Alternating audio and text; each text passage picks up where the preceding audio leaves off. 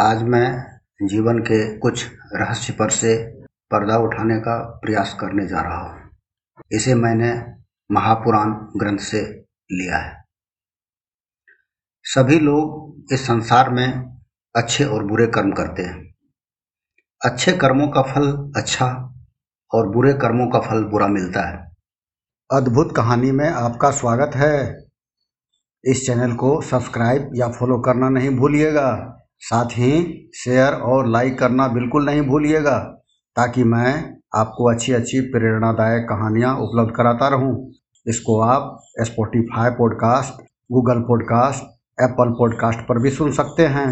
इसका लिंक नीचे डिस्क्रिप्शन में दिया हुआ है। आप पूजा पाठ, यज्ञ, अनुष्ठान करते हैं, लोगों की यथासंभव मदद करते हैं, यानी नाना तरह से अच्छे कर्म करते हैं। कभी आपने सोचा है या महसूस किया है कि इन अच्छे या बुरे कर्म का फल हमें एक ऐसी शक्ति, जिसे आध्यात्मिक शक्ति, दैवी शक्ति या पितृशक्ति, मातृशक्ति से मिल रही है?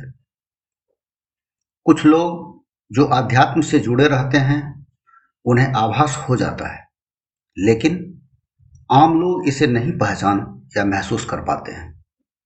तो आइए आज हम इसी तथ्य पर बात करते हैं। सबसे पहले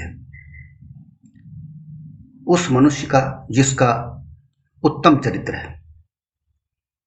यदि किसी मनुष्य का चरित्र अच्छा है, जो दूसरों के दुख में दुखी और दूसरों के सुख में सुखी महसूस करता है, जो नियमित इष्ट की आराधना करता है, गलत संगतियों से दूर रहता है तथा उसे प्रश्रय नहीं देता है, जरूरतमंदों को कुछ न कुछ देता है, उनका स्वभाव समदर्शी होता है, उनकी कोई इच्छा नहीं होती, कर्म करके, मेहनत करके अपने वैशिष्ट को सही रखते हुए जो भी उपार्जन होता है उसी में संतुष्ट रहता है। ऐसे मनुष्य को समझना चाहिए कि उनके ऊपर कोई दैवी शक्ति या अज्ञात शक्ति की कृपा है, उसकी नज़र उन पर है।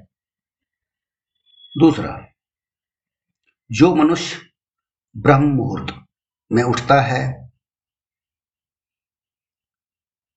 यदि आपका नींद प्रतिदिन ब्रह्म मुहूर्त यानी 3 से 5 के बीच खुल जाती है और आप नित्य क्रिया से निवृत्त होकर थोड़ी देर अपने आराध्य का जप और ध्यान करते हैं, क्योंकि उस वक्त देवी देवता, यक्ष, गंधर्व तथा अच्छी अच्छी आत्मा धरती के वायुमंडल में विचरण करती है।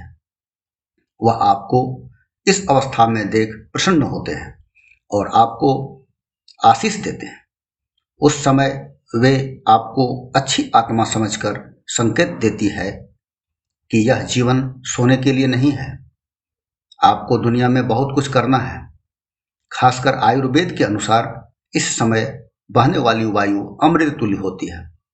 यदि इस तरह की जीवन शैली वाला मनुष्य को समझना चाहिए कि वह दैवी शक्ति की अधीनस्थ है, उसका निगरानी वही करता है। तीसरा, अच्छे सपने। यदि आप सपने में बराबर धार्मिक स्थानों या देवस्थान जैसे मंदिर, गुरुद्वारा का दर्शन होता है, देवी देवता के दर्शन, उनसे वार्तालाप, पितृ तथा मातृ आत्माओं से बातचीत यदि होती है, तो समझना चाहिए आप पर देवी शक्तियां खुश हैं। वह आपको अच्छे मार्ग से भटकने नहीं देगा। चौथा, पूर्वाभास। यदि आपको यह पूर्वाभास हो जाता है कि आपके या आपके परिवार परिवेश में कुछ होने वाला है, तो समझिए आपके ऊपर किसी अज्ञात शक्ति नजर रखे हुए है। पांचवा, प्रेम। आपके अंदर यदि प्रेम रूपी धन है तो उसको खर्च कर परिवार, परिवेश सबको अपना बना सकते हैं। ऐसा धन सबके पास नहीं होता है। जिसके पास है उसे सभी प्यार करते हैं तथा उनकी आज्ञा सभी मानते हैं।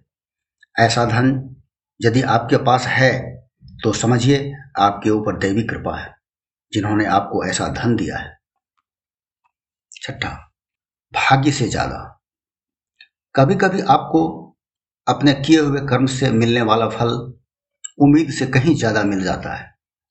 साथ ही किसी भी काम को करने में किसी भी प्रकार का बाधा विघ्न नहीं होता है। तो आपको समझना चाहिए कि कोई अज्ञात शक्ति है जो आपको मदद कर रही है। 7वां, एहसास।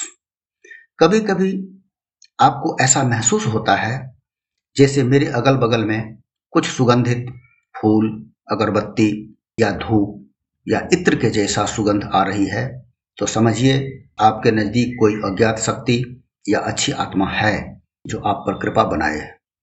8वां, शीतल हवा। पूजा करते समय या आध्यात्मिक चिंतन के समय यदि आपको सुहानी सी हवा का झोंका या प्रकाश पुंज का एहसास हो और उसके शरीर में सटने से सिहरन जैसा होने लगे, तो समझिए आप पर देवी देवता प्रसन्न है। 9वां, ठंडी हवा का कवच। यदि आपको कभी एहसास लगे कि ठंडी हवा आपको चारों ओर से घेरे हुए है, तो समझिए ये कोई अलौकिक शक्ति आपको घेरे हुए है। 10वां, रोशनी का पुंज। कभी ऐसा भी होता है मानव जीवन में कि अचानक ही आपको तेज रोशनी का पुंज दिखाई पड़े जिसका आप कभी अनुमान भी नहीं किए थे। कभी कानों में मधुर संगीत सुनाई दे। ऐसी वारदात यदि आप अपने आराध्य का चिंतन मनन कर रहे हैं उस समय हो, तो समझिए आपका योगायोग होने वाला है और उनकी कृपा आपके ऊपर बनी हुई है। 11वां, निंद या ध्यान मुद्रा में आवाज़ सुनाई पड़ना। कभी कभी यदि किसी मनुष्य को निंद में या ध्यान की मुद्रा में किसी की आवाज़ सुनाई दे, यह आवाज़ तो कोई आपके पास से दे रहा है, लेकिन आँख खोलने पर पता चला कि ऐसा कोई भी आपके अगल बगल में नहीं है, तो समझिए कि अलौकिक आत्मा आपको कुछ अच्छे संकेत दे रही है। ऐसी बहुत सारी संकेत हैं जो अच्छे कर्म करते हुए आप अनुभव कर सकते हैं। हरिओम तत्सत, हरिओम तत्सत, हरिओम तत्सत।